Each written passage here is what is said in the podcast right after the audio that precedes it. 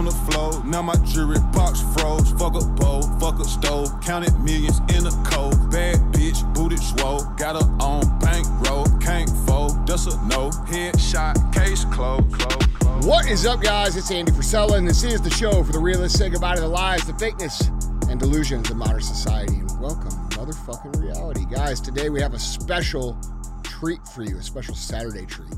Um, I'm sitting here with my good friend, Mr. James Lawrence. What's happening, brother? Hey man, it's kind of kind of surreal. I, I hear that sound all the time, and then just be sitting here watching you like pound that out, man. It was magical. Thank Bro, you. come on, Thank you for that moment. I loved it. That was Come great. on, you're a big reason why we're here. You know, uh, if you guys don't know James, James has been on the show before. He's been inst- instrumental uh, in changing hundreds of thousands, millions of lives uh, with the example that he sets. He's otherwise known as the Iron Cowboy. He's done some incredible feats in life. Um, he's a tremendous human being. Uh, some of the things you might know him for is uh, he did 50 Ironmans in 50 states in 50 consecutive days. Uh, he also ran 101 full length Ironman races in 101 uh, consecutive days. I mean, he's raised an amazing family. He's an amazing dude. I mean, what else? What have, what, have, what else have you done, man? Waiting Uh, for you to cure some stuff, like Walks I mean, on water. yeah. I mean, I mean, I, I mean, oh yeah, we got another guy over here. Uh, we happen to have my brother Sal. You guys, uh, you guys asked for Sal. Fuck, man, it's every day. Yeah, It's every my day. most- they it's said probably the biggest DM I get. They I- said replace DJ with Sal. I didn't know this was going to be Christmas, and I get to do Andy Sal, and DJ all in one go. It's like That this, is- is- this is amazing. force. Listen, listen. You could cut that audio clip and turn it turn into some weird stuff, James. in, the, in the day I'm and age of A and I, yeah, there we go. they said they need somebody to make fun of DJ, so here we go. Hey. I'm in. Let's see how Yeah. it works. Yeah. Guy still got his Christmas lights up. Too easy of a target. Oh man. So, so what's been going on, man? What do you, what do you got going on? Yeah, man, life's been interesting since the the hundred and just pushed in a million directions. Been doing speaking.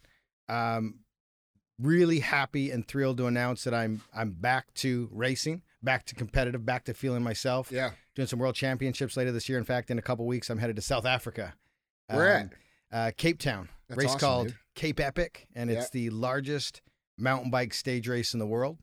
And uh, team race, eight days long. Um, so haven't you done this one before? I did it in 2000. Yeah, yeah, that's what I thought. yeah, and um, I was kind of new to mountain biking, Yeah, and so I'm super pumped to go back. Same partner, guy that we coached in South Africa named Mario, and uh, and we're we're gonna attack it this year. So Yeah. it's gonna be a lot of fun. You fly your bike over, I'm assuming. Yeah, for sure. Yeah, I don't, you you don't want to tackle a, an all mountain wicked terrain on a rental. That's something you want to go on your steed, something you're really familiar with, something you've done a lot of training on. How do you train for that? Well, it's super tough in the winter of Utah, you know, because we, we got to do a lot of it inside, but we train a lot with power. And so, you know, you just try to get your numbers way up and get as powerful as you can. Did you see that video I trust sent you yourself. last like night on power. Are you talking about power generation? Yeah, watts that you're producing. So, So, just like on the, just like on the core bike. or a Peloton or anything else? Peloton, yeah. So- So, uh, so we have we have power meters on our bikes, and it tells us exactly how much power we're generating to the to the drivetrain. And but yeah, you sent me that video last yeah, yeah. night. So and la- true cyclists go pow- power per kilo. That's that's like the that's the dick measuring contest. yeah, pounds per kilogram. And So it's just like cars, power to weight. pretty much. For sure. Yeah, it's, yeah, it's you're torque. right because the the video he sent me was Lance Armstrong, and it was back in his heyday. And the the, the interviewer said, "How many? What was what, it's called an FTP, functional threshold power, and what was the what was your 30 minute power during this time frame?" And this number will make sense to some people, not to most, but it was 500 watts for 30 minutes. And at what he weighed at the time, that is insane. The the average general guy walking around, you couldn't do it for 10 seconds. No, I mean, I, if I Fi- get up, this is five minutes straight. 30, 30. minutes So wait, straight thirty minutes straight, five hundred 500 watts. watts output. and I'm gonna, That's a professional cycler. That's Lance Armstrong Okay. in his heyday. it's insane. Like that that number. Like when you go. So I was just messing around in a Peloton, just trying to hit it, just to see what trying to hold 500 would be. To James' point, if you can hold it for 40, 50, 60 seconds, like you got a pretty good. Like you're, you're getting in it, especially if you're in the saddle, like sitting down. hmm That little guy to be able to put that down for 30 minutes, That's like insane. it's unbelievable. Actually, like Oh, it's it- it's a number it's that it's unworldly. Yeah. And so you think about these guys, like these little guys that are running the Tour de France, like they're machines. They're not well, like and and what people don't realize is the bigger you are, the more watts you can push. yeah, So like you could probably get on a bike and push some heavy numbers for a short period of time. Right. But those guys are 140 pounds, 135 yeah. pounds pushing that. So that's your pounds per kilogram formula that you're talking about. Once you get above like four point something, like you're in another class. And he was running seven, right? oh, it's I know insane. that's stupid for It's some not- of the audience, He was not even on a on the chart of where where it I think it shows you though the feats that you know these elite athletes that have to train. You know they're not professional sports and you know baseball, football, you know hockey, the things we watch on TV. But when you really start finding down, like looking at the humans, the ability and the level that these guys can get to and that they train for, and the amount of power that they can generate based off of training, it's it's insanity. It really is a something special to watch. yeah, they're they're on a whole nother level. What uh what when you like I mean James, you you know as much about mental toughness as anybody on the planet in my Sure. opinion. Yep. You know, like you've done some of the most incredible human feats that have been done by a human being um ever. You know, when we talk about when an average person thinks about doing one of these events, like like they're going to go run a marathon or they're going to go from 0 to doing something that they're going to prove to themselves. What do you think the first thing is that these people have to get get in their mind to get right to go on that journey? Yeah, I, I think the biggest mistake people do is they try to go from zero to an Ironman or zero to a marathon. And yeah, most people can do it in a survival state. Um, but the biggest thing they got to do is they got to start small and build those foundational blocks and get that experience. And, and you know, it's interesting because people see my headline and they're like, "Oh man, I, I can't do what that guy did." Right? You Mhm. see the 50, you see the 100 or whatever it is. We ran across Greece, we biked across the country, whatever. Um, they don't realize my journey started with a four mile fun run that I s- struggled through. And then my wife called me pathetic and signed me up for a marathon and said, figure it out. And I was like, dude, running's stupid. Like, I don't understand why people Thanks, do Sonny. this. What's that, Sonny? Thanks, Sonny. Yeah, thanks, Sonny. well, and now every time it's something, she's like, man, why are we still doing this stuff? And I'm like, hey, it's your fault. Yeah, yeah, yeah. you started this whole thing. But and then we found triathlon and we started getting together. But it was those foundational blocks, and and I did I did really fast, intense racing, um, short distance before I ever started to lengthen it out. And if you look at every single world champion today, both in the half Ironman and full Ironman distance, they started with foundational, short distance, power, explosive, and speed. And then started to lengthen out. And so, r- really, for anybody that's getting going and wants to tackle something big, like let's start working on the fundamentals and the foundations, just like any sport or any business. Like you got to really bring it back to the basics to start. Yeah, and that's I mean I think that's a commonality across life in general. I mean at here at HQ or First Form, you know one of this one of the biggest things is you know setting people up for success in their in their fitness journey. You know I want to lose 100 pounds. It's a great goal, but you know they have to learn the foundations 21 days 28 days of building these small habits that they can stack on top of each other in order to get there. And you know and i always tell people like hey you didn't put on 100 pounds in 30 days. You're not going to lose 100 pounds in 30 days. And so you have to put one foot in front of the other and start stacking these wins and stacking these behavior changes these habits to create the change that you want to see. And then you got to cross time. You got to give yourself some time in that saddle if you will to, to be able to get to where you want to go. Well, and the concept that people really need to like figure out or imprint in themselves is invisible progress. Yeah. Because there's a lot of stuff that's happening behind as you're showing up, as you're doing the work, and then all of a sudden one day you get that tipping point to where like all that progress like loads on, and then you go, oh, okay, that's why I was showing up and doing Yeah, and work. it's parallel life or business or anything. 100%. You know, there's a lot of times you go through times in your business where you're working real hard, you don't think that things are happening, and and then all of a sudden things start going real fast. And it's not that they weren't happening; you just couldn't see them happening. Well, it's like your story. Nobody saw that that foundational work, and then boom, oh, first form came out of nowhere. Yeah. no, it did not. Like, and people like me, oh, you got you did hundred Ironmans. Well, that started with a pathetic four mile fun run, right? Right. It's just that that that work that nobody, that invisible progress that nobody's seeing. what is the time frame from run one to 100 100 101 ironmans Uh, so 2004 to 2021. 21 so, 17 years 17 years. wild Yeah, so 17 years of foundational sacrifice to get to that moment. And, and one of the biggest concepts I talk about is you can't go from zero to 100. You can't go from zero to where where this company's at now. Like there's so many steps in between. But I think that's the that's the part that a lot of people back down from, right? Because when you look at when they compare themselves in business, if you have somebody who's 17 years in business in front of you, and you're comparing your journey, your startup to their 17 years, Which like, is what everybody does. it is, and it's Yeah. deflating as hell. You're like, well, look, they got this or they got that, or you know, how come we can't do that? It's like because I got 17 years in front of you, you know, and and you know we think about that in the fitness journey life all the time. Is you the comparison is a thief of joy, And so when you're constantly comparing your journey to somebody else's or, you know, your business to somebody else's or, you know, whatever, whatever it may be, you know, you, you have to realize that it takes time. It's investment. It's time in the saddle. It's time under tension and, and realizing you have to learn and adapt and make the changes to get to where that person is. And that's the journey, right? That's what most people don't like because the work's uncomfortable and it's not Well, fun all the time. Comparing yourself to the end result. Compare yourself to their inputs, No shit. to their actions. Yeah, compare your work to your work. Right. Yeah. Right? Like if you Dude. do the end result, that's going to get you every time. How many? Like, I'm curious to what both Sal and James, what you guys think on this. But like, you know, you said the comparison is a thief of joy. In your opinion, because I have my own opinion, when when do you think it's right to compare? I mean, I, I think in general, it's okay to be consciously aware. Um, but when you're looking at, you know, your journey, everybody has a different starting place, right? So to look at the measurement of success, I think you have to understand where is baseline, where is zero, and where have you made the progress to. And if you started at, let's say, zero, and somebody else started at 50, and our goal is to get to 100, but you made it to 70, or, you know, I made it to 75 and you made it to 100, I made 75 basis point move. You made mm-hmm. 50. So who's better? The guy that got to 100 or the guy that got 75? And so when I think about it, it's like, you know, we all compare ourselves spe- specifically now in social. It's like, oh, everybody else has this, and this is what happens. Everybody robs each other of their own joy. It's like, how far have you come? You know, how much weight have you lost? How many how many uh, races have you done? Yeah, you might not have done 101 Ironmans, but you did one. You know what I mean? Most And, and a year ago, I was 300 pounds. yeah, or right? most people did Yeah. zero. I, you I, know, sto- I stop people immediately when they come up to me like, "Oh, I, I didn't do it. I'm, I'm, I didn't do what you did, but I, I did. Dude. I, I did a seventy point three, and I'm like, dude, don't say that. Just That's say, awesome. I did a seventy point three, Yes. Yeah. and pound your chest and shake my hand, and, and I'm going to tell you that was amazing.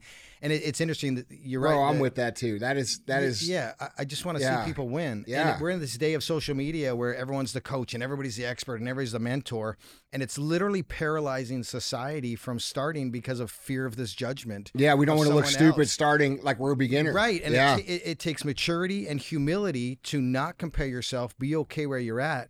In fact, I, I had this really cool experience where I got to fly in an F 16 jet.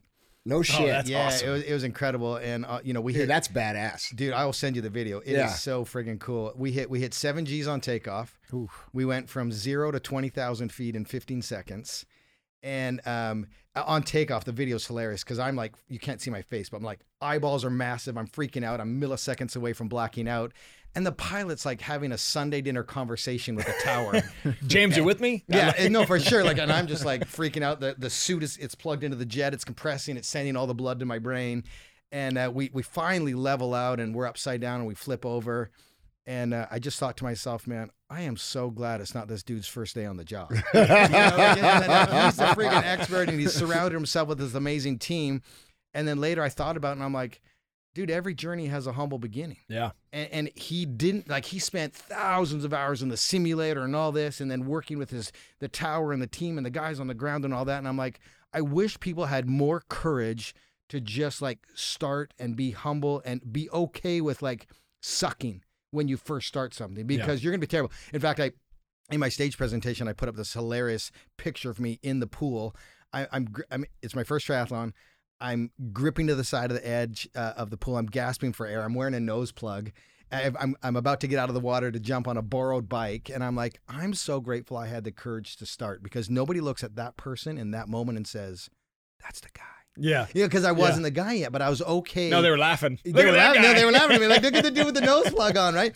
But I was so glad that I had that a little bit of humility in me to like to be made fun of in that moment because it completely changed my life. Like that was the starting point of like a trajectory that I would have never predicted. Bro, isn't that the starting point of anything great though? Right, but but social Anything. media is paralyzing people Yeah. from taking that step. No, it definitely fear of- is. fear of judgment, and it's so sad to watch this new generation be like frozen in their footsteps because they're they're missing out on the whole point of life, which which which is the experiences and the journey and the growth that you that you have through that. And so for me, like I've got five kids, and I'm I'm so grateful that we gave them a front row seat to like embarrassment, humiliation, and growth Yeah. because I have five unbelievable children now that are, are like fearless, mentally tough, and I I stack them up. And I'm not being a, a braggadocious dad, but like my kids are better than yours. Yeah, You know? I I look and I like do a straight up comparison against their peers, and I'm like, okay, I'm not worried about my kids anymore. because DJ, we've he's not given you. them He the wouldn't- gift. I know Yeah, you no, were he talking ain't to me. about me. He wasn't talking to me. I get over there. You know what I'm saying? Get a little that Midwest up that ass. no, but my, I mean, that's a great way to look. And this is why, for me, this is, you know, I'm so fortunate that I was able to play baseball. And, you know, and the reason being is because, like, when you look at the sport of baseball, you have to fail seven out of 10 times to be the, the greats. Like the guys who hit 300, they go to the Hall of Fame. And so you become so comfortable with failure. Like I'm so used to walking up into a stadium. It's got 10, 15, 20,000 people. And, you know, if you're at home, they're cheering for you. If you're on the way, they're yelling at you and they're screaming at you. And you fail.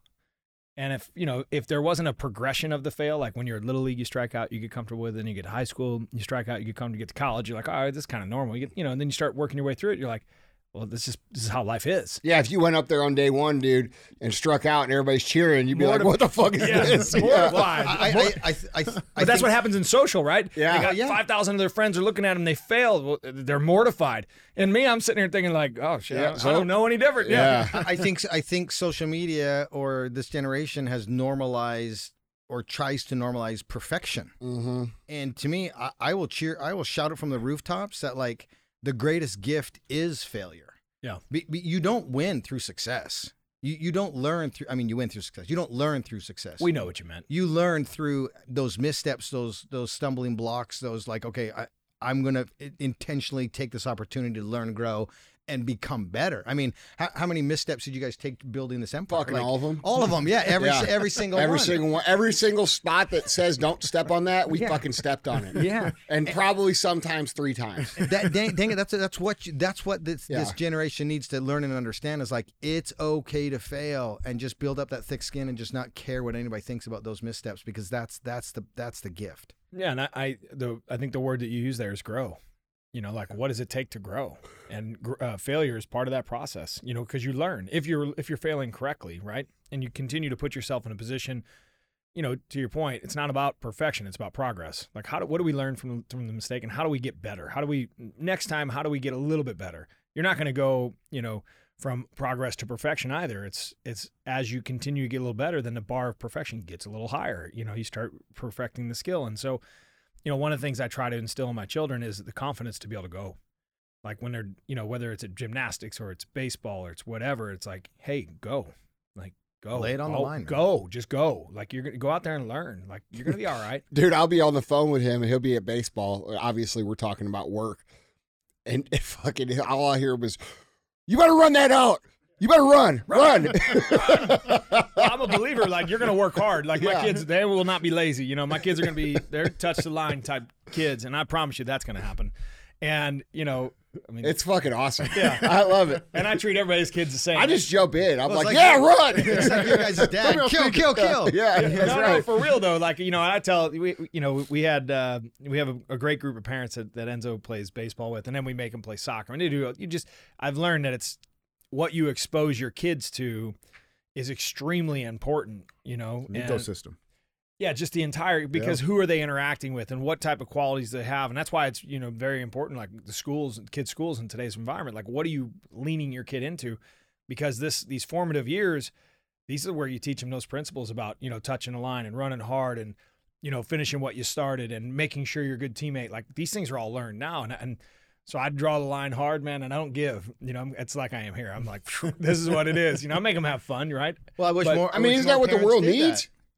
Yeah, yeah. We're saying the same thing. Go ahead. Yeah, I wish Yeah. more parents did that. Like played a a more active role in their kids' life because those kids are products of their environment and man, they're sponges.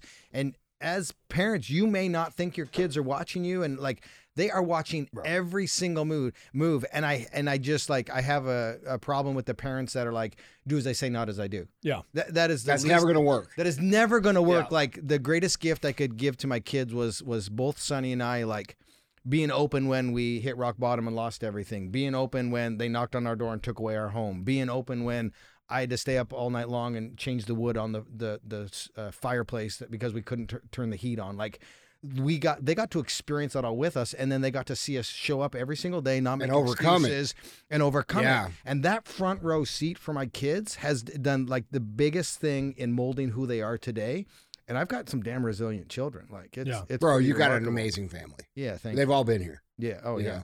yeah 100% Done good, buddy. Yeah. Thanks, man. Yeah, they're they're proud. I, I tell you right now, the proudest moment of my life. Like despite everything and I've done, and the finish lines I've I've crossed, and the mountains I've climbed, like that moment when your daughter walks up to you on wedding day and just says, "Thank you, Daddy."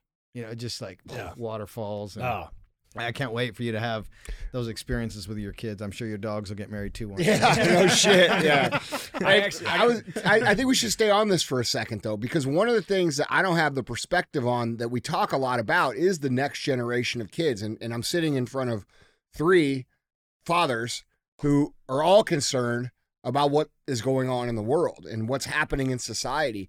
What's it? What's it make you guys feel like when you see what's happening in society, and then you think about Enzo when he's 30, and you think about you know uh, what's going to be in the world and how things are going to look. I mean, what what do you guys think about that? Yeah, it's it's super scary until you know he he's got some unknowns coming up because he's still in that real that phase where they're super young and it's like okay, I hope I'm doing enough and I hope I, they're they're they're sinking in and they're getting it. And I'm kind of that phase of my life now. My kids are 15 to 21 where they're egg, you know, they're leaving the house, they're going into the real world.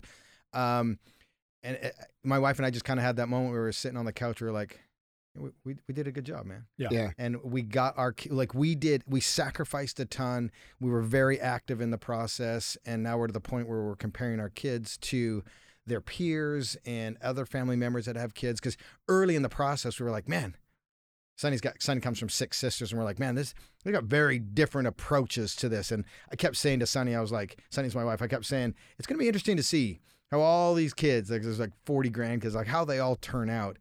And man, it is very apparent today. So Yeah. so what you're saying is don't compare in the beginning, but once you laid it all out there, we can yeah, measure yeah, up. That's the time to compare that. It's You actually did the giver, good it's the giver of joy. That's right. Don't do it early, but do it late, Yeah. especially when you're, on when you're on the good side of That's it. right. That's so right. So that's when it's right to compare to Yeah, that's right. All It right. took us All 12 right. minutes Full circle. I got it. Yeah. Full Yeah. circle. oh, dude. Dude, I, dude, I'm scared of shit. I'll be honest. Like I, I don't. For me, it's weird, man. I because, you know, I don't have. I didn't have the best examples of like you know parenthood or fatherhood or like what exactly should I be instilling, right? Um, and thank God I do have a few ex- good examples now, right? But like, I'm still scared of shit because you you you, you just Are you saying don't I'm your dad? Yeah. Oh, Yeah, thanks. yeah, yeah. um, no, but it's like I mean, because you don't really know. Like, I, I'm, you're just praying that you're making the best decision in that moment, and you're praying that it fucking works out. You know, and it's like, you know, I've always looked at things, uh, you know, in, in the aspect of like, okay, I don't know what to do, I know what not to do, and let's just do that.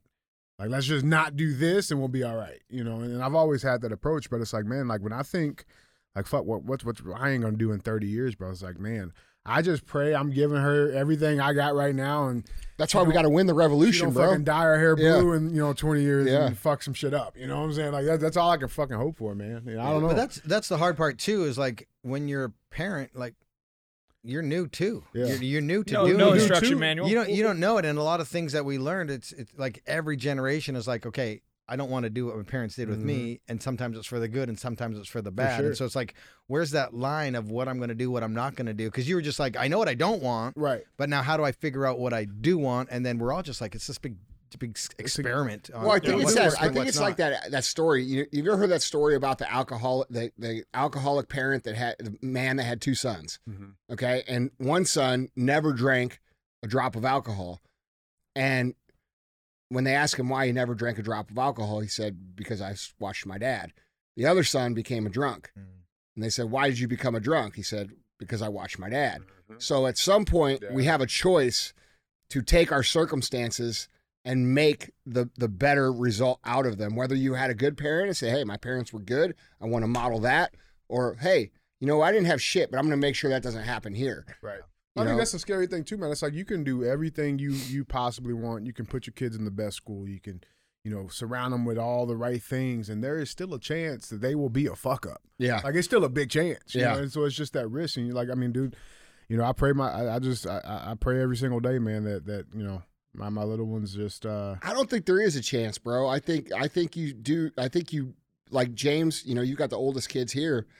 I mean, yeah, there's a chance, but like, really, like you put your hands on. You're you're working every day. You're setting the example. You're setting the standard. The chances are much higher that yeah, it's for going sure, to turn out well. for sure.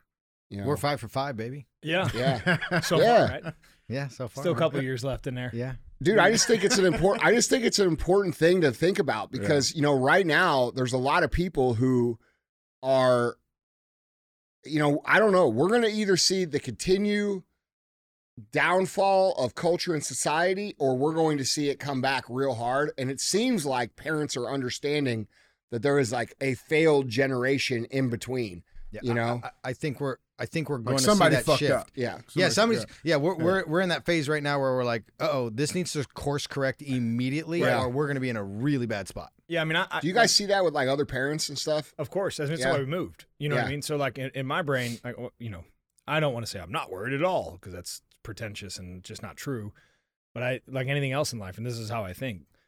Um, You're doing all you can. Not only am I doing all I can, I, I it's not that I haven't failed it much. It's that I understand when I put my best foot forward, usually win or at least succeed. And in that case, like I, there's no negotiation. I don't negotiate with my kids. Meaning, mm. I'm doing the best and everything that I physically possibly can to push that cart in the right direction. And under those pretense, I say, okay, I'm going to raise the best children that I can. How do I do that? Well, I understand it starts with the example that we set and the rules that we tolerate and, and the example that we're putting forth every day and the community in which we raise them in. So all those decisions, I try to make sure that I don't even, it's not even a compromise. Even the baseball team, like it's not a compromise. It's not an activity for them. It's a purposeful decision. I'm like, there, no, he's playing there. And I think um, under at least my experience, when you control the variables that you can control and you put your best foot forward, the odds are you can do well. Doesn't mean that it's going to happen every time, but the odds are you can do well. And I understand to DJ's point, like there still can be these outliers, you know, that happen. And and I'm I'm trying to minimize those to every degree. But I think from a society standpoint, I think there's extremely positive to it. Competition's going to be lower. Yeah, that's Our right. opportunity for success can be much higher. You know, Yeah. Well, and to Teach DJ him how to to work DJ's hard. point where he was mentioning he's terrified, and I'm to that point now where my kids are going into the real world, and I'm doing a direct comparison to what's out there, and I'm like, oh, my kids are fine. yeah, they're fine. I'm looking at the competition, and my kids are going to handle Prepare it. Your kids aren't battle. bringing their parents to the job interview. Yeah, exactly, man. Did you guys hear that stat? That's- I saw that. one out of Crazy. one out of four or one out of five Gen Z first jobbers is taking their parents to their job interview. That's so crazy. That's insane, dude. So dude. crazy. Maybe it's smart though, right? Like maybe we should start doing that because we get to see the, the example set. We're like, all right, we got mom and dad, and we got the kid here. Mom's got a pack of Marlboros in her Yeah. sleeve.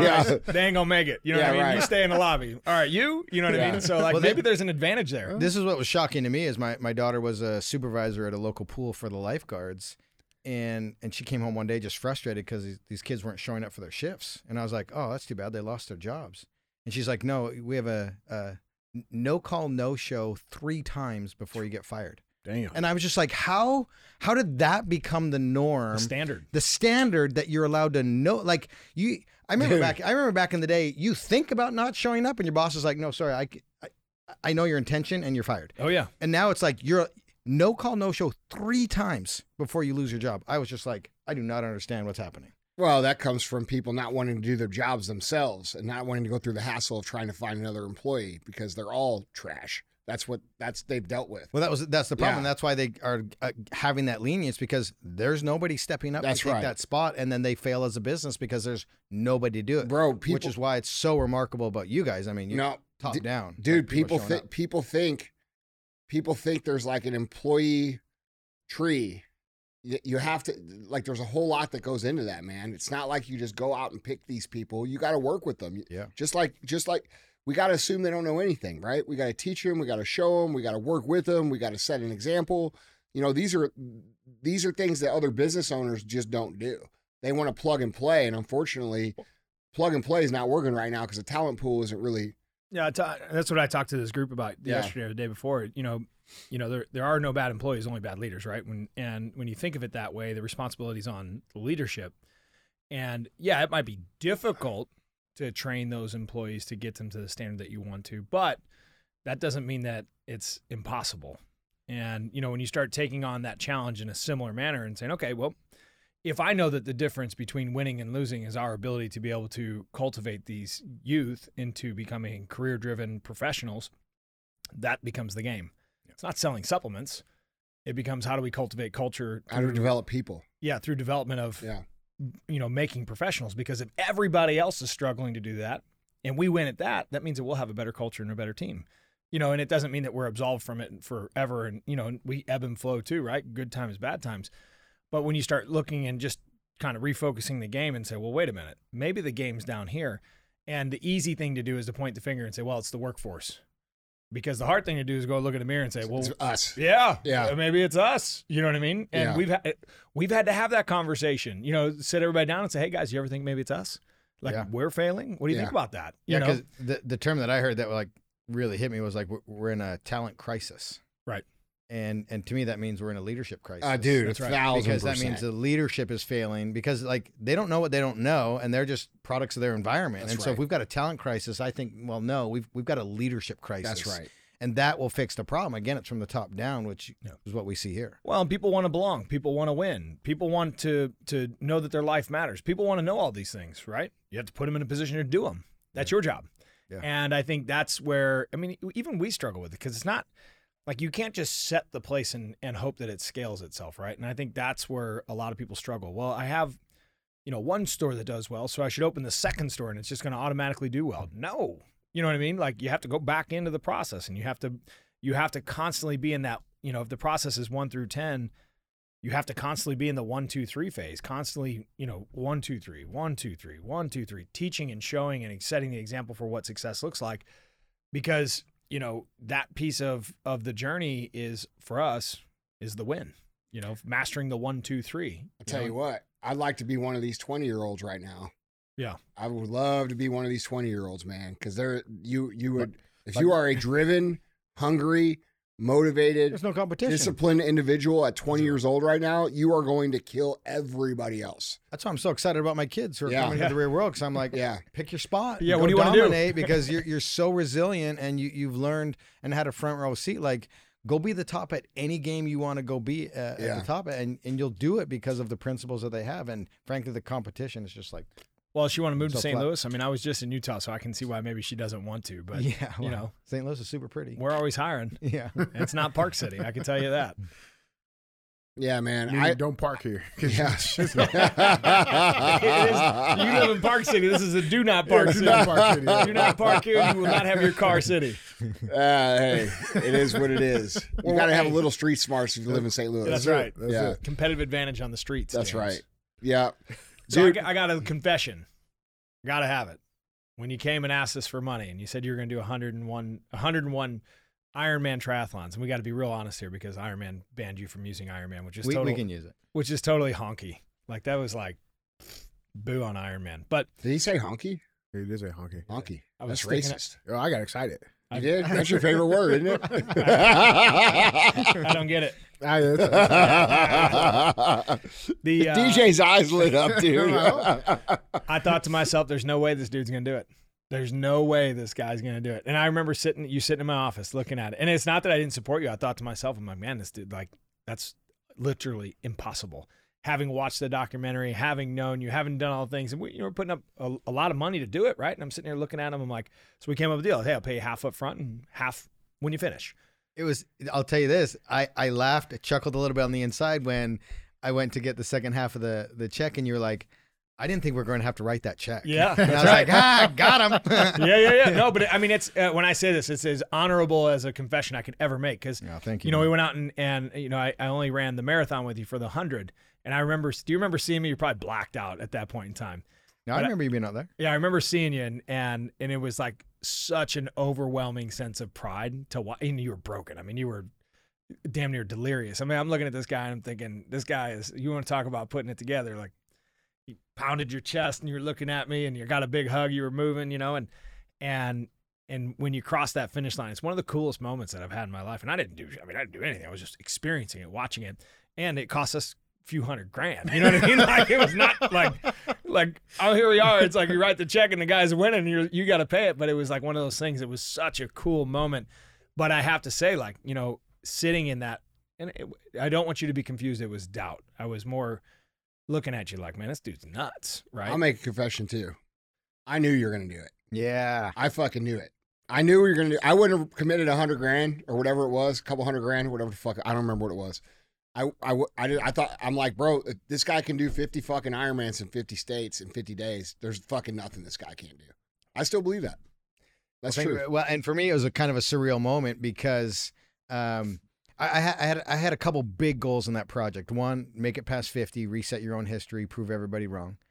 Make it to seventy five because I was like, dude, I want I want to prove to everybody that like do seventy five hard, but do it with an Ironman.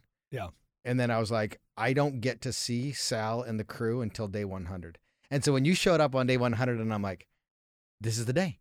I made it because Sal's right here, and Sal's not showing up on any other day but day him. 100. That was our whole thing. He I kept know. texting me, come. I said, no, I'll come on 100. 100. And I was like, damn, Sal's here and I'm here. And that's why I was like pounding my chest. I gave you a big hug and I'm like, holy shit, we made it. It was cool, man, because he kept texting me, "You gonna come?" No, I will be there. 100. It was like 100, you know, my brain. It's like 100. I, 100 or die. That's where I'm at. You know. and there he was, man, running on that trail behind your house, overlooking. And by the way, the trail is beautiful. Yeah.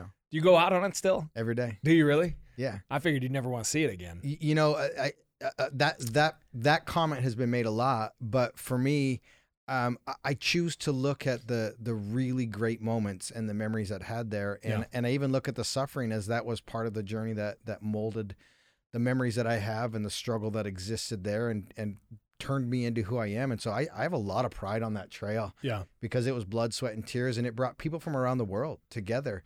And in fact, when I got into trouble early, like day five, starting to get stre- stress fractures, like can't walk, waiting for the step, my leg's gonna break, and it was just incredibly, almost embarrassing or humiliating for me to have to like slow down and walk because part of my thing was like I'm gonna do a hundred, and I'm I'm gonna show a level of athleticism that's never been seen. It was a little bit arrogant, Yeah. and then when you I got to have a, I mean, yeah, you have, you to, have have to walk into something like that with a little bit of swagger because if you if you don't, you're done anyways. And so when I had to slow down and and and was starting to get criticism for walking, and my, I mean my, my legs were really literally going to break, and then we started to hear people say, "I'm so grateful that you're hurt and going slow because I wouldn't have been able to join you otherwise." And and we had a lot of life changing moments out there where people got to participate with us because we were throttled back. And and it became like my my pain and my suffering became this greatest gift for people to come and have this experience with us.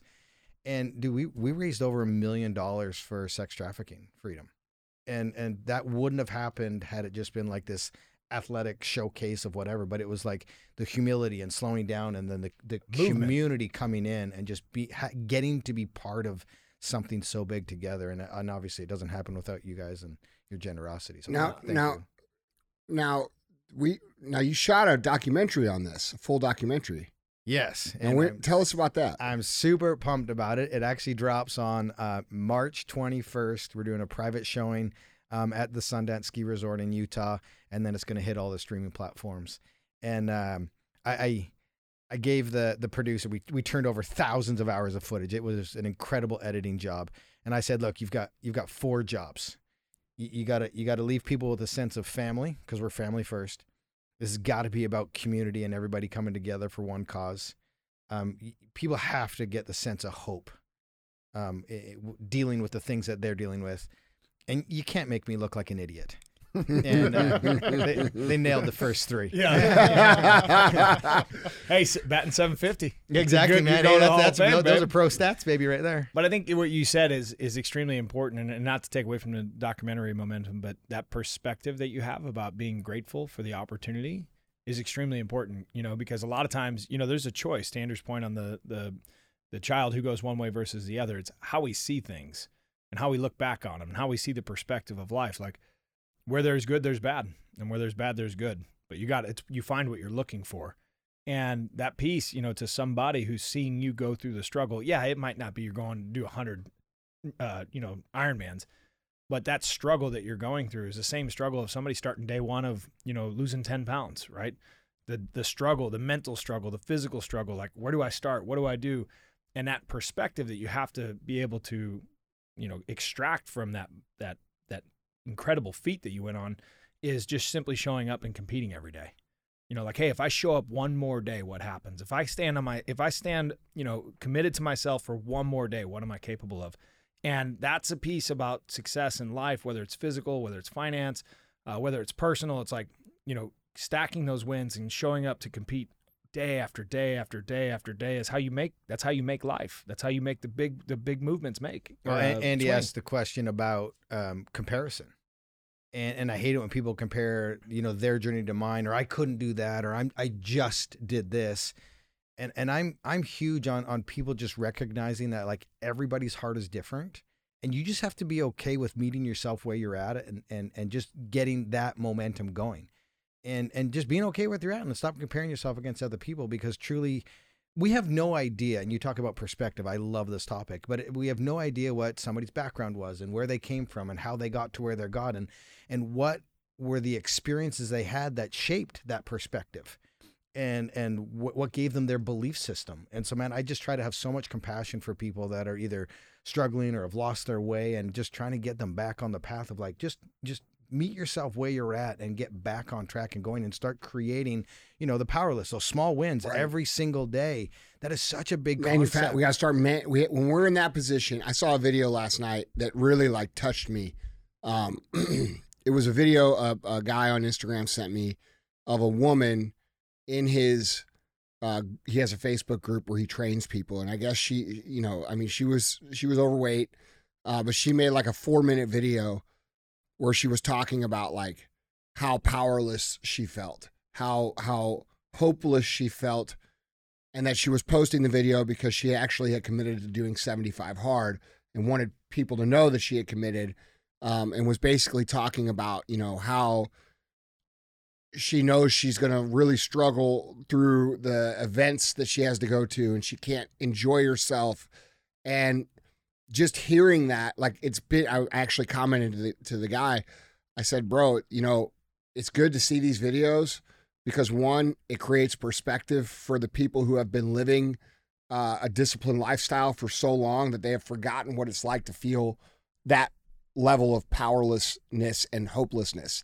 And um, I think it's always good to really remember what it's like to be in that position because, dude, like when you're in that position, you don't even have control over what you put in your mouth or what you don't put in your mouth. You know what I mean? Physical objects like food or alcohol or anything have complete control over you. addiction is scary man Dude, and it's it's it's it's something that we really everybody, like everybody out there cuz we have a very uh, I would say, you know, go getter audience, right? Everybody here is ambitious. Everybody here wants to win. Everybody here wants to create. But I think it's very important for everybody to remember that, like, once you get it together, it's your job to also pull other people along with you and help them understand, you know, that they do have hope and they do have the capacity for change. And it's really not that hard. You just feel like it's that hard because you haven't been able to overcome it in so long. And so, um, you know, perspective for us, you know, guys who have done things in their life or people who have done things, I think is super important, man, because a lot of people, you know, what's common sense to maybe you at this point in your life or me at this point in my life or you may not be common sense for the average person that has never been able to say no to french fries. as silly as that sounds, I was that mm-hmm. person. I know what that's like, dude. I know what it's like to say, "Hey, I am going on a diet. I am gonna, I am fixing this shit. This is the last day. I'm done with it." And then, like two days later, be like, "I can't take it anymore." you know, like I know what that's like, and um, I think one of the most important perspective switches for me when I was in that position was to think of it as a mental test and not a not such a physical test. You know, get your brain wrapped around, hey, th- if other people can do this, I can do this. You know what I mean? i think that's where comparison is good Yeah, yeah. That's what I'm. That's what I'm. Yeah. That's what I'm getting to. So when we talk about comparison and we talk about not comparing yourself, there are times where it is really good. And you know, for example, like if you are a high level competitor, it is necessary for you to compare yourself against other high level competitors uh, to keep sharp and to progress. But when you're just getting started, the way that you use comparison to your advantage is by remembering that like all these people that have done all these things that you admire, created these companies, done these amazing, ridiculous, human history making, difficult physical challenges like you have, these things, people did these. Like people, like human beings just like you. They you cut them open, they bleed red, man. You know, they're not different than you. And the only thing that makes them different is that they were willing, to your point, to be humble enough in the beginning to say, hey, look, I'm going to do this and I'm going to suck at it in the beginning, but I'm going to keep going. I'm going to keep showing up. And um, I think if we, I think if we as a culture would recognize that like we need to r- really do a good job. You know, we talk a lot about America and society on on this podcast, but it is our obligation that once we get ourselves out of that difficult spot for us to pull other people and show them that they can as well. And I think that's um I think that's something that that we need to like really really really remember. You know what I mean? It's not just about us. It's about them too. Yeah, and when you're at that point, and I, th- I think just a, a quick change in perspective is is not comparing, but shifting it to modeling. And you find someone who models it, just like the the four minute mile, for n- impossible to do Until they did it. until he does it, and then two weeks later another guy does Yeah. it, and now high 10 school people did and it in a now year. high Yeah, school right. kids do it every single year, and so it's impossible until somebody does it. And so I think we need to stop comparing, and we need to like leadership, like you talked about, uh, Sal, and then modeling, finding someone that's done it, and go, okay, I'm at the beginning of my journey. I'm not going to compare myself to them. I'm going to model myself after right. them, and then start to create those small wins. Yeah. and that creates that momentum. And that's to me, that's just a different feeling of comparison versus modeling. And now, now that's gonna that create that momentum. Well, and I think that that piece, you know, like when you look at, you know, finding great role models, you know, in society, like finding people you look up to and admire and, and have humility to be able to reach out to them and say, Hey man, can I get some help?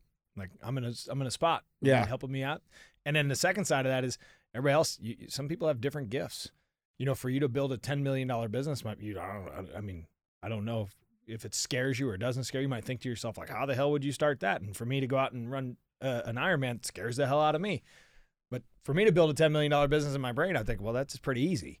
You know what I mean? For you to go run like, an Ironman, run you're like, yeah, right I'm gonna do it right now. You know, so like there are skill sets associated too, and so you know, being able to understand, and be self aware of, hey, what am I capable of? What's going to happen? What can I be realistic with? And then attack. You know, being able to have that humility to show up and compete for yourself every day. Yeah, and in terms of modeling, like you, know, we've all heard a thousand times, like you are the five people you surround yourself with, and you know, you get those individuals, uh, you know, that are like, well, I don't, I don't really know five people. Like I'm stuck in this kind of community or environment, and I'm like, that is one of the gifts of social media. Like my five guys that are in my circle.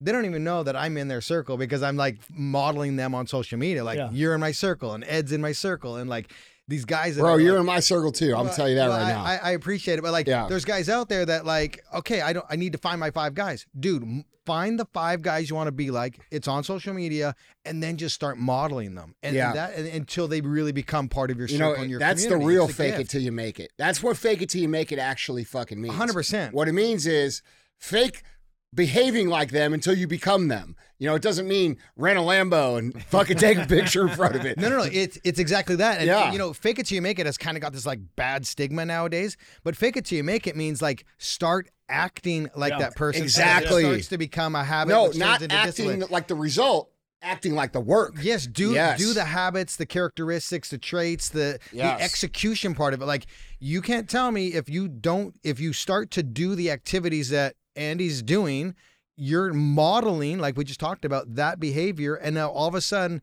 oh, I'm starting to become that person. More like that. But it's right. not faking it, it's actually putting in the work and doing those action steps, but you've just created the pathway for me. I, I got to just model that. I don't think people understand. I think when people think about themselves, they think about themselves like they look at their life right now and they say, This is my life, right? And I want a different life. But they don't stop to understand that what you're looking at now is the result of decisions that were made by a different you that existed in the past. And if you want a different outcome, the current you has to make decisions now, today, even though the result isn't what you want, especially because the result isn't what you want that you have currently, you need to make decisions today that produce a different outcome later. And so what if you really think about it, dude, like if you really dig into it, you're not even the same person that's created the life that you have in front of you that you're dissatisfied with. You're not even that person anymore. You're already somebody else right now. Even though the result of your life says differently, you have made a decision to make the change now, which means you actually are somebody else right now. You're just dealing with the mess this other guy created. Yeah. And if we if we could think about it like that, there's less shame, there's less guilt, there's less embarrassment, there's less, you know, uh, worry about looking stupid because we're like, yeah, well, that guy was an idiot. I'm not an idiot anymore. I learned my lesson. You know, I'm going to make some better decisions. And I think when I think about things when I'm dissatisfied, that's one of the things. That's like one of the little mental hacks that I use to, I guess, make myself feel better about it. You know, but maybe that'll help you guys too. You know, I think the result of what we have now, we have to acknowledge that that was that guy. Yeah. That was not me right now. You want to know the greatest that's compliment good I've and ever bad, though, received? right? Good and bad. Yeah, good, good and bad, right? Even the good shit you got right now, that ain't from what you did right now. That's right. Correct. Keeps keeps it in check on the other. end, Correct. too. Greatest compliment I, I ever receive is um, "You've changed.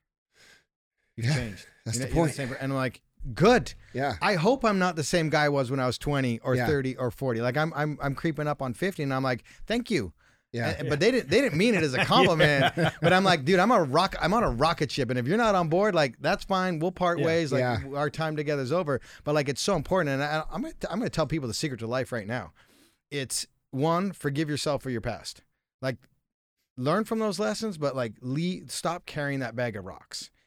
It- That's bring- hard. Bring the lessons with Yeah. you, but like learn from those, and then stop catastrophizing and worrying about the future. Have your dream and and reverse engineer it to the path, but then like the hardest thing, and it's totally cliche, but like it's right now. It's this moment because if you take care of today. Tomorrow takes care of itself. You know the vision, you That's know the right. dream, you know where you're going to get to. But what's holding people back is those two things: catastrophizing about the future, and living in the past, not forgiving yourself for the for the turd that you were. What Can would you, you say to spell- someone Can who? you spell catastrophizing, please? Yeah. C A catastrophizing. Yes. Ends in a G, starts with a C. That's right. That's right. In my brain, I'm like, that's Dude, a long ass word, Jay. So, so I do get a lot of messages from people that talk about the forgiveness of self, and they they very much so struggle with that. So talk about that for a second. What do you think on that?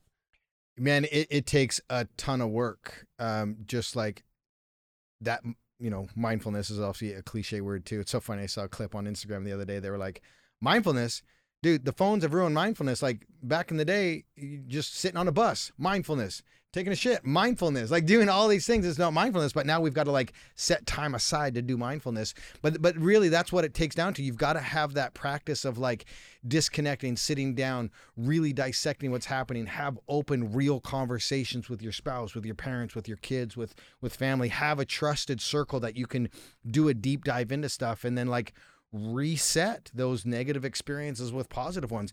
And that that's the beauty of the brain is you can totally reset your brain which changes your perspective through different experiences. And so if you're if you're stuck in the past all the time it's because you're not progressing you're not showing up you're not trying to learn adapt evolve and change. And so like you want to get over your past start creating a new future for yourself because that's the biggest thing we're seeing with people. If, if you're if you're talking with old with friends and whatnot, and all you guys talk about is the past and old memories, they're not your friends. Yeah. and they're, they're they're holding you back from progression, and you're not getting to the root to get yourself over whatever trauma it is, because we all have trauma, and it's all unique to ourselves. But you have to take that effort, just like physical effort in in in, in transformations, in business, whatever. It takes effort and mindset, and getting over your past takes effort. It's not about shoving it down. It's about facing it, overcoming it, and creating a new future, changing the perspective in which you see and approach your life. That's that's the only way to do it. And it, it's it's work, and sometimes it sucks, and you're gonna you're gonna have those moments of love, tears, and fear, and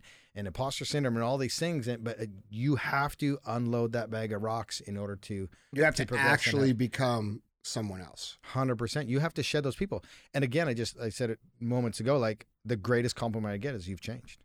I'm like, thank you. I'm doing I'm doing the work.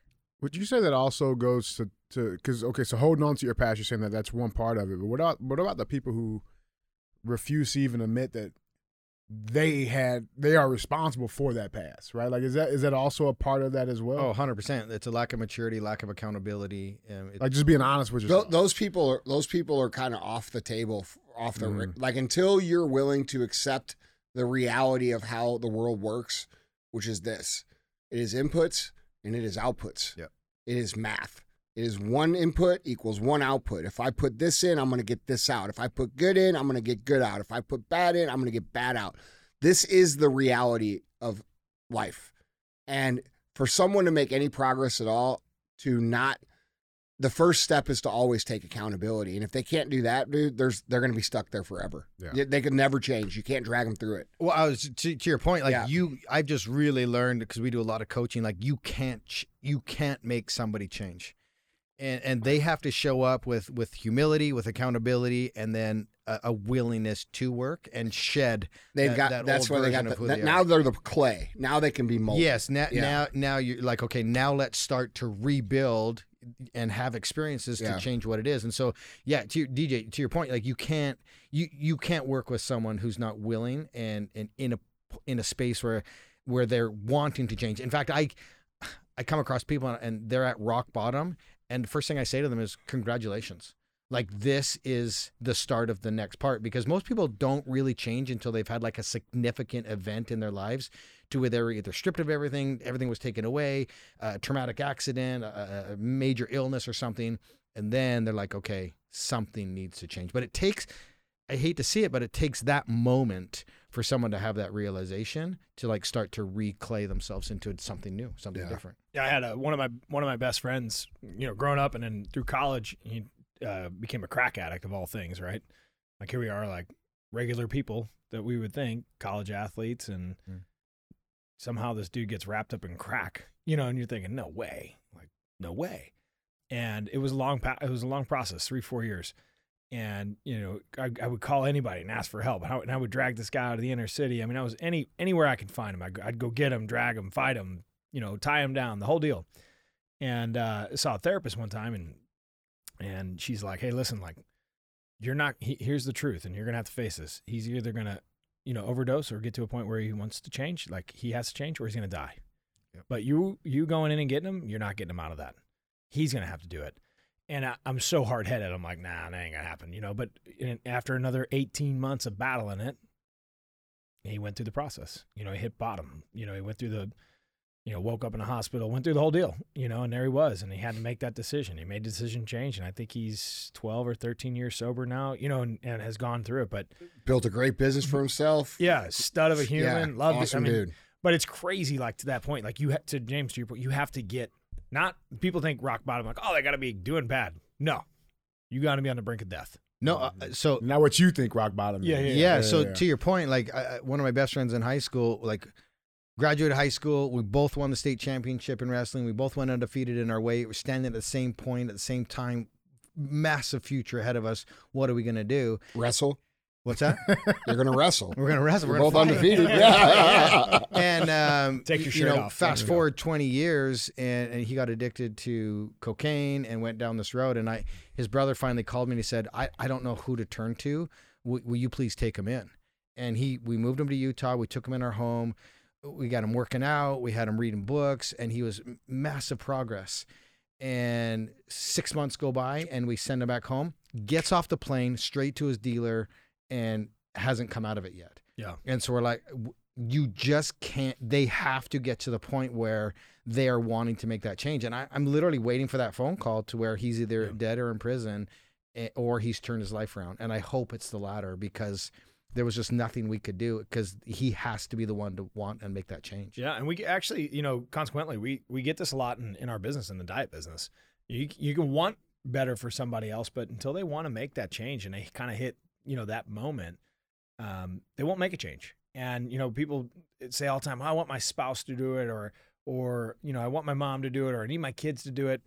And having you know hundreds of thousands of reps at this point, like you have to you have to want it. That's what I've learned. And for me, and for a lot of people, it's a picture, right? Or uh, they have a moment where uh, they're in a suit and a tie, they're with their significant other, and they see it, and they see their wedding photo, and they look at their photo now, and they look back and they're thinking, "Holy hell, that's me!" And then they have this internal moment where they make the change, but that you know that drastic kind of situation that you have to go through mentally to see is what it takes to require to take the action to go make that change and you know at least in the in the diet business and i think a lot in life too right like you have to kind of hit these walls and get to these points of where you, i don't want it anymore Well, people ask me all the time, like, how, how do you, with what you've accomplished, what motivates you to keep showing up, keep striving for new goals, keep trying to raise the ceiling?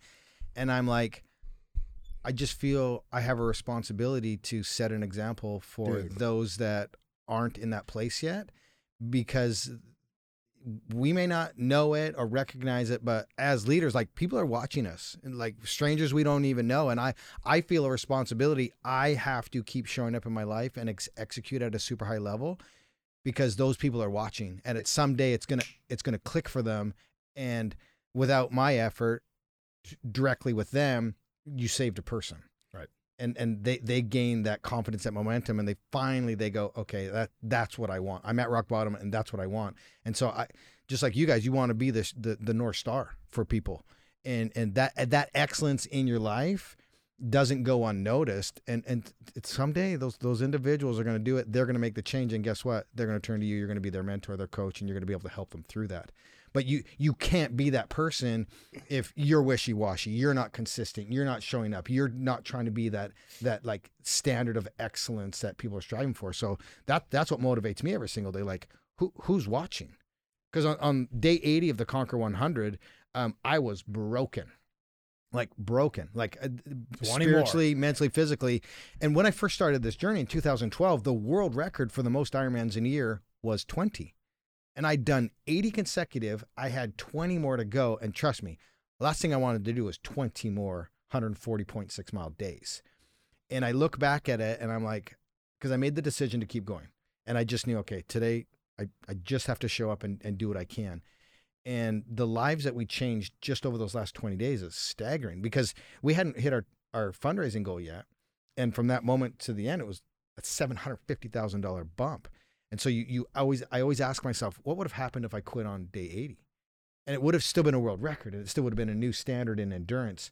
But what, what opportunity did I lose to impact somebody because I did, because I chose not to quit yeah. on that day? I, I, I've changed my legacy for sure right? And that's what we need to strive and that's where our mindset needs to go like what's what's my legacy? And we'll never reach it right? It's this this constant moving benchmark. Right. You, you, you know you hear you hear people talking about like i'm going to chase down the ultimate version of who i am.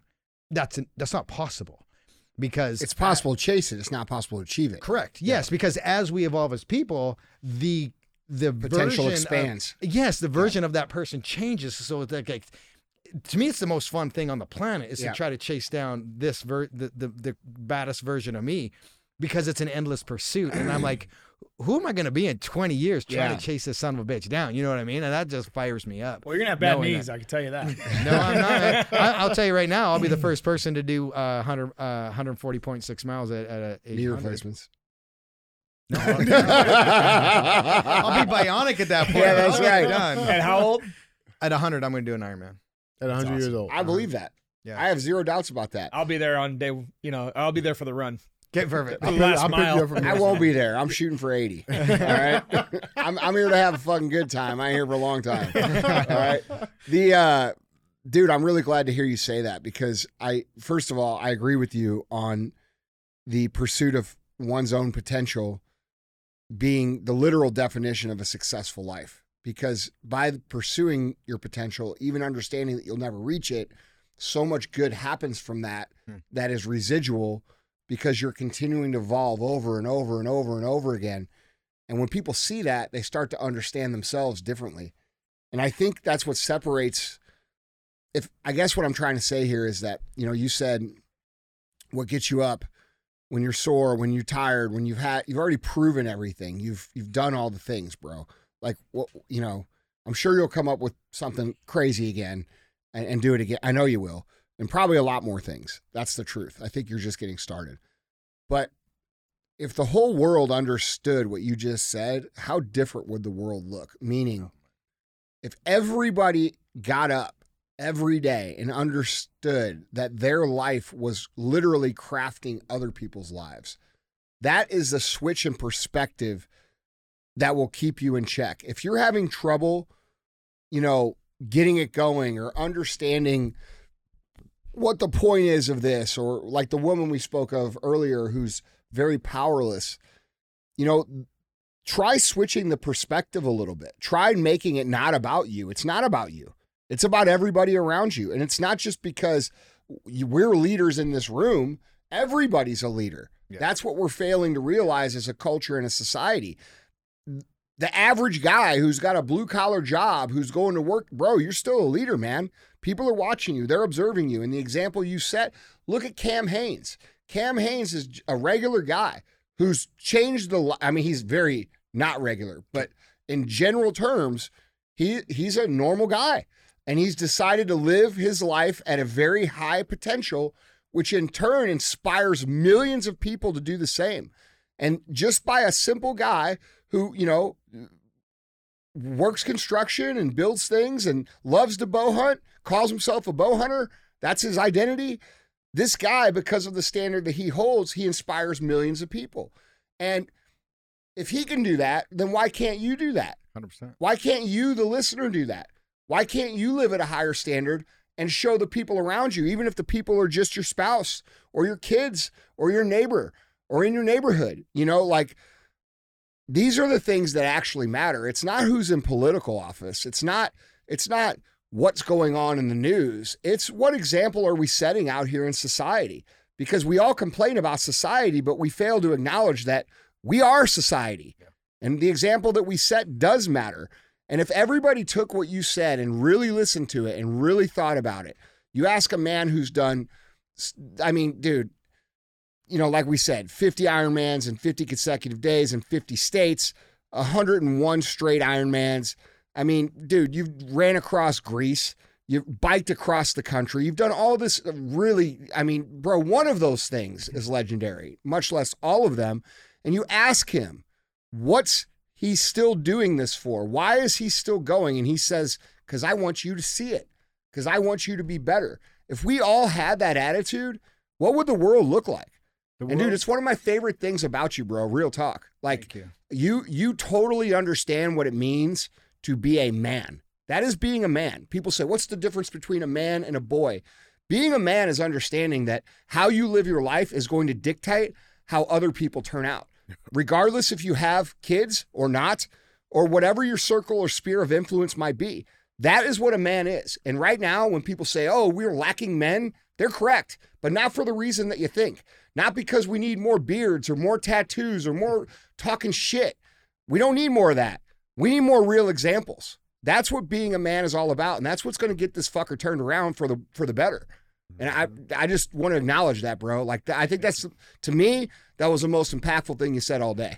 Awesome. Yeah, I think I I, I appreciate that Yeah. tremendously, and, and and I truly believe that if if if there was a mindset shift in the world and everybody tried to attack life with this relentless pursuit of excellence, and the the measure of success was how many people you could bring to the top of the mountain with you, Dude. I think that w- that would change the world. And Yeah. like my my goal now is to see how many people I can impact, give hope, and and start to win the conversations they're having with themselves to get out of their own damn way. And dude, I've just learned that the the pursuit of excellence it's it's lonely, and you don't want to be standing on top by yourself. You- want to bring as many people with you as possible, and that's what I see happening here at, 1st Phorm and the culture you guys create. It's not like what can I get; it's how many people can I help. Well, brother, that's what we byproduct. It all happens. that's why we love doing things with you. Real talk. Because you do the same thing in your life every day. Like you're out of all the people I've met, which is thousands of them, dude, not only are you like a relentless, aggressive, competitive guy who can pull out that you know, that fuck you that you gotta have to win, right? Dog in him. Yeah, he dude, this dude, this dude has the biggest dog in him. Real talk. And and then also be the guy who's encouraging people to come with and be humble. It's just a really incredible com- com- combination of, of personality, bro. And I I know we I'm speaking for all of us here. We all fucking love it. that means a ton. Thank Yeah. you. Yeah, it's certainly not common. We wish it was more the norm. Yeah. You know, so it's it's always nice to have you around. Thank you, man. Yeah. So you're you're you've also got this other thing that you're working on. You got a book coming out. Yeah, Let's man. talk about the book. Yeah, th- this has been um, an, an exciting project for us, o- only because again, it's what we just talked about. It's it's trying to get the the greatest amount of people to the mountaintop and get out of their own way and winning the conversations. And the the reason the the title of the book is going to be called Iron Hope, and and I I rec- I've got the worst gift ever, Andy. I I have this this gift to suffer and and I thought to myself, man, this is the worst gift ever. Like, why why didn't I have this like incredible baseball talent like Sal, or why didn't I have this like business savviness like you do, or why why Good couldn't looks I like play? DJ. I why, dig- good looks like DJ. Like why? like this. Was good. That was good. That was good. Well like why, why couldn't I be this musician or this artist? And I was like given this gift to be able to suffer, and and over the twenty years that we've been doing this, thousands of stories have come into our team and through email and messaging that like your ability to suffer has given us hope on our journey where we didn't ask for the suffering, whether it's addiction or illness or trauma or whatever it is. And that was just like incredibly humbling for me. And so that's why we named it Iron Hope. And and the, the purpose of the book is to to give people that hope, that the regular everyday person, the hope to deal with and overcome the adversity and struggles that we're dealing with because it's it's crippling t- today. And, and it's it to, to me i mean it's it's it's been a lifelong um, journey to put this book together. Um, the lessons that we've learned and and and just the things that i think we could impart on people to to give them that hope to start winning those conversations to create that momentum. Um, because i truly man m- myself my wife our kids it's a team effort and we just want to see as many people win and and and have success. I, I I believe I have found pure joy in my life, and it's it's through family, it's through community, it's through struggle, it's through doing hard things. It's about reaching finish lines and mountaintops together, and and I just want to give that gift to people. So I'm I'm really excited about the team we put together, the book that we've written. Um, it's going to come out January of 2025, um, and it's gonna it's gonna be awesome. That's I'm awesome. excited dude. about it. Yeah. So let me ask you this. So uh, people see things like the amazing feats that you've done and they hear you speak. You've been speaking I mean for 10 years you've been a professional speaker. You're one of the best too. One of, one of the best. If you guys ever need a good speaker to come speak to your organization in any capacity, I would highly recommend James. He's spoken to our organization. He's amazing. Not good. Yeah, he's great. Great. Great, great. Um Maybe a better speaker than a than a Ironman runner or athlete, right? You're pretty damn good at it, man. I'm pretty damn good. Yeah. Yeah, I mean, I heard when the first time I heard, it, I was like, "Damn, James is good." Man. Yeah, yeah. Like, it's, it's it's crazy. It's been it's been the greatest gift for me. I, I've now spoken in 56 countries around the world. yeah. shit. um, and just been uh, unbelievable to speak from NFL teams to accountants in Sri Lanka. Um, but what, what's what's amazing is that's that's what fills my bucket is I'm I can move a room, and t- for me to watch a room move like that and every person in there have an experience because I'm not I'm not talking to uh, how to improve your bottom line at your company. I'm talking to the individual and I'm talking to your mind and your heart and we change the way somebody feels and thinks, it changes every aspect of their lives in terms of home and relationship and then business. So in fact, it does increase business's bottom dollar because we're talking to the way somebody thinks and feels. And, Is and that your pitch? Is God going to make you money? I hope so. I hope it works. hey, listen. good. I was, I was yeah, getting yeah, me too. I need, me I too, need, bro. I need, I need the, the tech Yeah. guys to pull that clip out specifically. Yeah, we got it. My, my We'll website. get it to you. So, dude, listen. So, people see you do all these amazing things, and they assume that you're a superhuman guy, and and you have struggles, and you have things that you've been through. And you, let's talk about some of the things that that, have, that you've had to overcome. Yeah, I, I think it's so important to realize that, like you said, y- flesh and blood. Yeah. Cut me, I still bleed. Yeah, Um, I, I put I put my pants on one leg at a time, like everybody else. Yeah. In fact, I woke up today and I'm like, dude, I'm not good enough to be on Andy's podcast. Like just that, bro, that- you're that- like one of the main reasons I have the podcast. Yeah, I, I'm without just saying. without me meeting you, seventy five hard wouldn't even be a thing. It's so humbling when Yeah, you say that. It, it's like, real truth. It, blows it blows my mind. But but I'm like I, I, I'm like everybody else, and that's the real struggle. That's the thing that people struggle with most is that imposter syndrome. And again, it's just straight up the conversations that we're having with ourselves. And after the after the hundred Ironmans um, in hundred days, I, I was broken mentally. Yeah. And and it like just from concussions and PTSD, and it took two years of really hard work and and resetting those neurological pathways um, because it's real. And and I, I, some days I woke up with uh, incredible anxiety, incredible depression. They, they did these tests on me where they were testing my eye movements, and they were in the millions, and they were supposed to be in the thousands, and they they, they questioned how I was functioning. And when they did my brain scans, they were like, "We don't know how you get on stage and and and do what you're doing." And it was just at that point sheer will. um, to be able to do it because I'm like I have to keep going. I have to keep showing up. I'm not. I'm never going to quit on myself. And through a lot of work and struggle and teamwork and love for my wife and family, um, we did a recent brain scan at the end of last year, and they said 100% clear, no signs of PTSD. No one would know you had a concussion.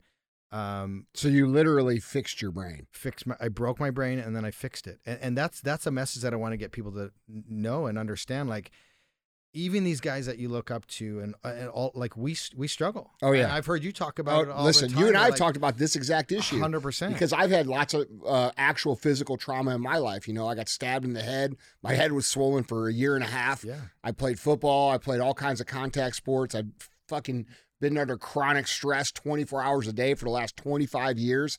So yeah, we've been, been through some shit. I mean, I went to the World Championships last year for the swim run race. It's called Otillo. It's in Sweden, and for the first time in my career, I didn't make the cutoff, and and I left that race, and I was so embarrassed. I was humiliated, and and I was just like, and it's because I was I was literally broken. And, Yeah. And when you when you establish yourself in society as like the toughest dude, and you're incredibly me- mentally tough, and you're you're unbreakable, and, and then you you miss a you miss a race cutoff and you're in last place. And that was a moment for me where I'm like, that's not okay. Yeah, And something's going on. something's going on. Yeah. And I was so grateful for the team that I had, the support that I had. Literally fixed my brain. Yeah. And I'm so fired up this year. Like I, Yeah, we dude, said- I could tell, bro. we said at the beginning, like I'm going to South Africa. Yeah. I've got a couple world championships on the schedule this year. Like I'm I'm almost 50. You haven't seen the best of me yet. I, dude, I, I believe that a million and, percent. and I'm so fired up. Like just my perspective, like we've talked about today, like it's so wide open the possibility. I'm going to PR in most modalities that I do this year. So when we talk about overcoming hardship and we look at society, you know, you and I have spoken a lot through through and by the way, I could tell you're different. I could feel it. I could feel it in your presence this time versus the last time I saw you in real life. I know I and I know what that's like. I know what it's like to fucking step up and have to do your talks and do your job and and pretend like everything's cool when it ain't cool. I know exactly what that's like. I just went through a very difficult uh, physical situation with my health as well, um, which I'll tell you about off the show. Uh, but it fixed a lot of my a lot of what was going on with me. Um, and it was physical. It was physical. I fuck. I just say it here. So I had uh, I had a bleeding ulcer in my stomach for the last four years, and then I had two bleeding polyps in my colon for the last four years. Without, so I had a little blood in the toilet when I would go poop, and uh, and I thought it was from lifting because I would always get like little hemorrhoid issues from lifting weights. Well, turns out I've had this blood issue, this blood in my gut and in my intestines for the last four years, which is causing my intestines and my gut to flare up, which means I can't absorb any of my food. But what it also means is that because my blood is, I, it actually caused me to be anemic, which was causing massive anxiety. So I'm in fight or flight all the time because I'm bleeding and I can't see it, right? I can only see it in the toilet. I'm like, oh, that's no big deal. I know that sounds crazy to you guys, but like that stuff doesn't phase me out. Like I'm just like, yeah, whatever. I got a fucking broken finger. I don't give a shit. You you you get it. So, but uh, dude, I went and got it fixed, and within three days, my brain was fucking right. Like it was crazy. All it was was I just didn't have much oxygen, and that signal was going to my brain. It fixed a lot of stuff, uh, which is why I'm excited about this year for me physically too, because I can now absorb food. But the point is, you know, we go through these times where we know we're not right, and it's not because we can't push through or we're we're weak or we're uh, not tough enough. Like, bro, you're running across fucking Greece, bro. You're Yeah. pretty tough. You know what I'm saying? At at some point, we do have to stop and and say, hey, uh, there is a real problem here. But you know, what would you say to? Because like right now in society, I I struggle to talk about these things because I feel like our culture is so geared towards manufacturing problems that aren't real versus addressing problems that are. Meaning, I feel like a lot of people have built their identity in being a victim and saying, I got all this stuff wrong with me. I can't do this. And for attention and likes and shares on the internet. And it's almost hard to like differentiate, differentiate, um, real real situations from non-real situations now and i think that keeps a lot of people from addressing situations that could be real right like I don't feel good. I'm not feeling right. I'm I'm fucked up. But I don't want to be a pussy because I don't want to be like one of these guys on the internet that's just crying about all this shit all the time. So like, what do you think? What like what's your take on that? Yeah, I mean, we- just have to. Everybody has to have their own unique experiences, and then you've just got to know and understand your body and, and Yeah. how it's reacting, and and be honest with yourself. Like, Yeah. okay, is this an injury or is this just an ache or a pain? Yeah. And is this a moment where I push through and I grow, or do I need that recovery? Right? Because as as guys, we're like push, go, grind, gr- all the time, right? Yeah. And but we do need to, to respect that like recovery and downtime. Like people don't understand because they see my really intense moments.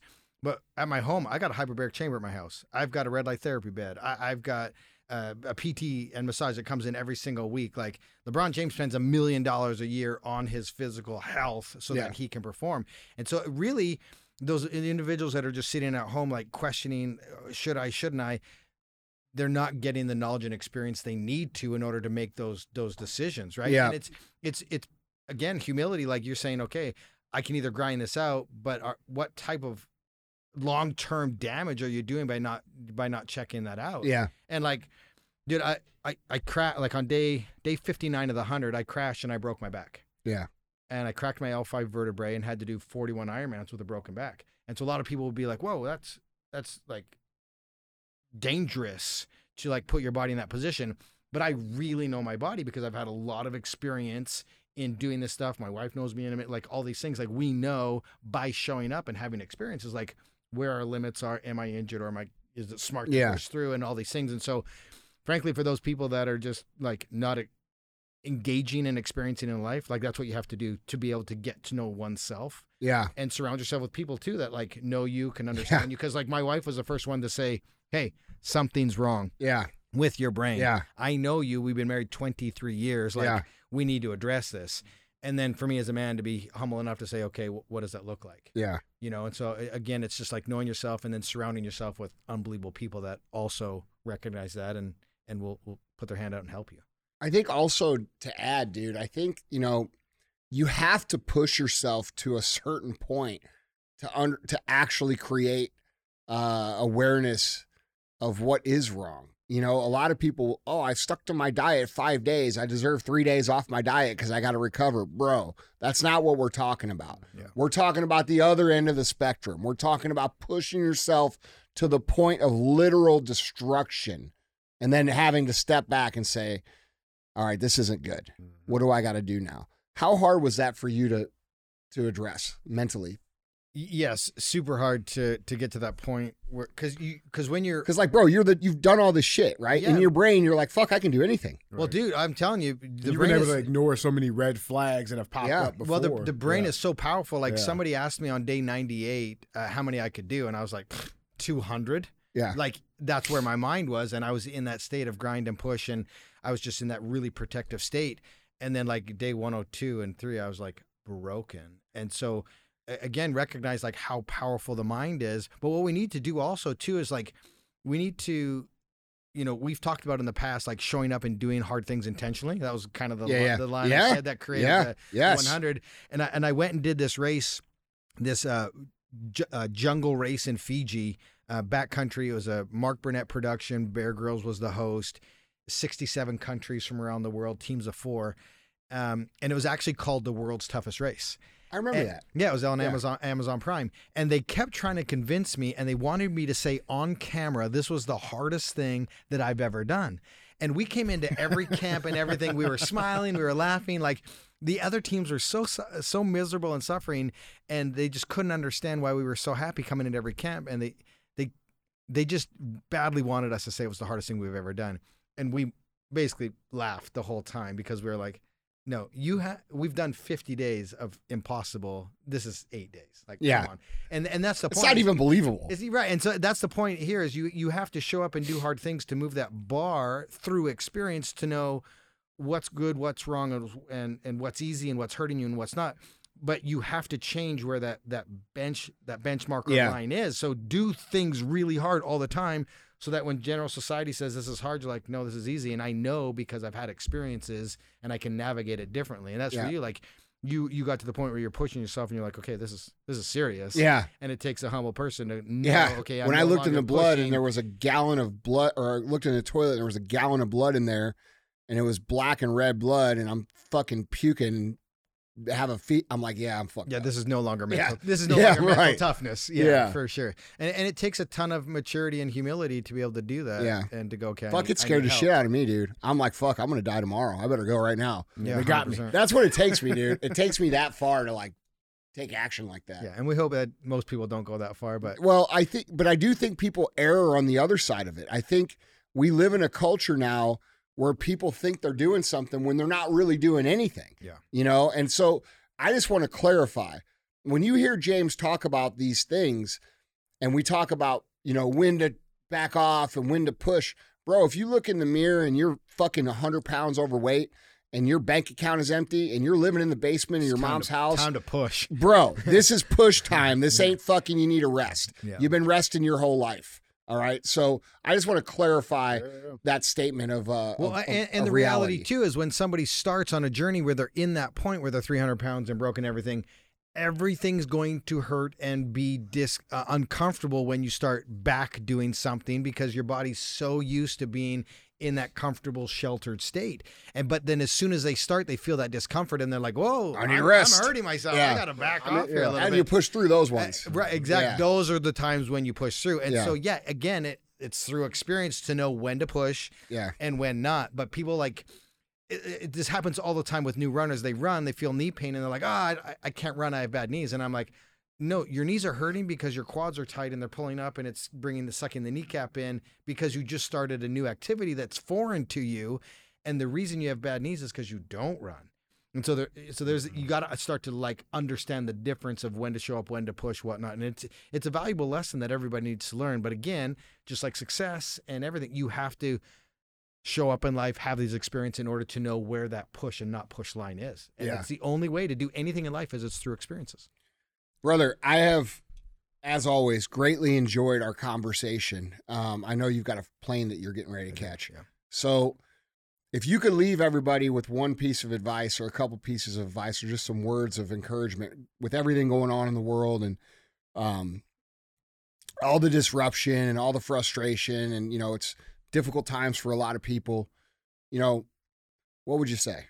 Yeah, I would say number one, show up every single day with honesty and integrity. Mm-hmm. Uh, I think I think the world's lacking that right now, and I, and and I I truly believe that it's a gift to um, first show up with that honesty and integrity, but then not care or internalize what other people think Mm-hmm. about you Mhm. and the way you're operating. And and if you just continue to show up and and chip away at, at the task, at the dream, at the whatever it is, you'll win. Because the only way to guarantee that you'll fail is to stop showing up. And I'll just share just real quick that that race in Fiji, the Fijian team was given a spot just because they were the host country. No training, terrible uh, coaching, terrible equipment. Mark Burnett walked up to him, no chance you guys finish. Um, they beat every single team that quit. And and I was standing on Survivor Island when the Fijian team crossed the finish line with huge smiles on their faces. Now they were dead last, but they beat every single team that quit because they understood movement and time. And if I just keep moving, time's going to keep ticking and eventually I'll get there. And they were gritty out of necessity because they grew up in that in that life Mm-hmm. and and, and they, they develop that skill set. And so really my, my message is meet yourself where you're at. Give yourself some grace. Everybody's heart is different. Just start, learn as you go, be gracious in your mistakes, and just keep chipping away. And eventually you'll get there surrounded by amazing people. Bro, I love it, man. I um let's hit the dates on when your your documentary and your book come out one more time for everybody. Yeah. Documentary release March 27th of 2024 and then super pumped for the release of our new book Iron Hope January 2025. And uh where can people follow you at? Where are you most active on socials? Yeah, most active on Instagram Iron Cowboy James. All right. Guys, listen. If you're not following James and you're not part of his ecosystem, you need to be. Okay? This man's changing the world. He's setting an example for what it means to be tough, to be mentally tough, to be physically tough, and also, and most importantly, uh, be an amazing human being, bro. And I am very, very, very grateful for our friendship. I'm very grateful for you and everything that you're doing. And it, knowing you and, and and being your friend is a great honor to me, and a great honor to everybody here. That's real shit. I appreciate that, man. So, I feel the same um, way. I'm very, very, very thankful that even though it's very rare that people like you exist because, uh, you know, when things get hard, like you said, I'm in your circle in certain ways, you're in my circle. And when things get hard, I think of you.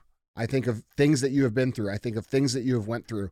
And, um, you know, 75 hard wouldn't exist without your influence and our friendship and uh, it's changed millions of lives. And so, dude, I just want to say thank you genuinely from my heart for being who the fuck you are, man. I, I, I, thank you tremendously, and I just want to share something really quick. I, I was in the gym working out uh, this morning, and your dad came up to me, and he said, "Man, I remember the first time you spoke here at headquarters." And he goes, "I woke up the next day and I went and ran. I was gonna, I wanted to run three miles, and he goes, I ran ten miles, and for three years straight, I ran almost every single day." And he goes, he goes, when I wanted to quit, he goes, I always had a run partner. And he looks over and down to his left and he goes, it was you and Chad Wright. And every time I wanted to quit, you both of you were right there yelling at me, telling me to take that next step. And it's it's those stories, those moments of why guys like you, guys like me choose to with relentless pursuit show up every single day because like dude, what an honor to to have that impact on your dad and to have him share Bro, that story he, with me. he I talks. like, people don't understand. My dad's almost 80 years old. yeah, So when he's saying he's out running six miles a day and running 10 miles, that's a huge deal. This is only a, a two years ago. Yeah. So he's 79 years old. So I mean, he was 77 years old doing this. it was so cool for me to hear that. So Yeah. I, I I I appreciate your your comments. I, it's an honor to be on the show. So Yeah. All right, guys. Don't be a hoe. Share the show.